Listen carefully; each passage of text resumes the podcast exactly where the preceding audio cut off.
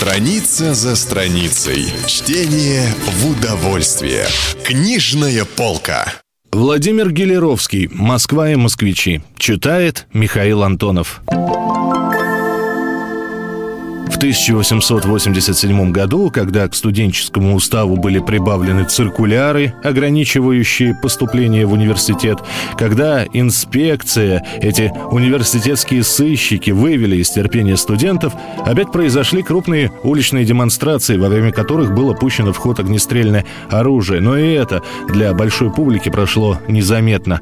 С каждым годом все чаще и чаще стали студенты выходить на улицу, и полиция была уже на чеку. Чуть начнут собираться сходки около университета тотчас же останавливают движение, окружают цепью городовых и жандармов все переулки, ведущие на Большую Никитскую, и огораживают маховую около охотного ряда и воздвиженки. Тогда открываются двери манежа, туда начинают с улицы тащить студентов, а с ними и публику, которая попадается на этих улицах. Самым ярким в прошлом столетии было студенческое выступление, после которого более 150 студентов были отданы в солдаты, и последующие за ним, где требовали отмены временных правил правил, на основании которых правительство и отдавало студентов в солдаты. Эта мера в связи с волнениями студентов вызвала протест всей интеллигенции и полное сочувствие к студенчеству в широких слоях населения. Но в печати никаких подробностей и никаких рассуждений не допускалось, говорилось об этом в тихомолку. Тогда по рукам ходило много нелегальных стихотворений.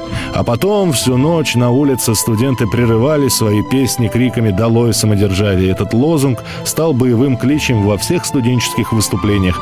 Особенно грозно звучал он в Московском университете в 1905 году, когда студенчество слилось с рабочими в университетских аудиториях, открывшихся тогда впервые для народных сходок.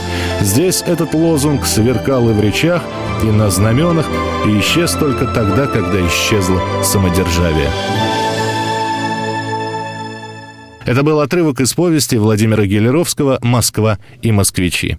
Чтение для ума все равно, что физкультура для тела. Книжная полка.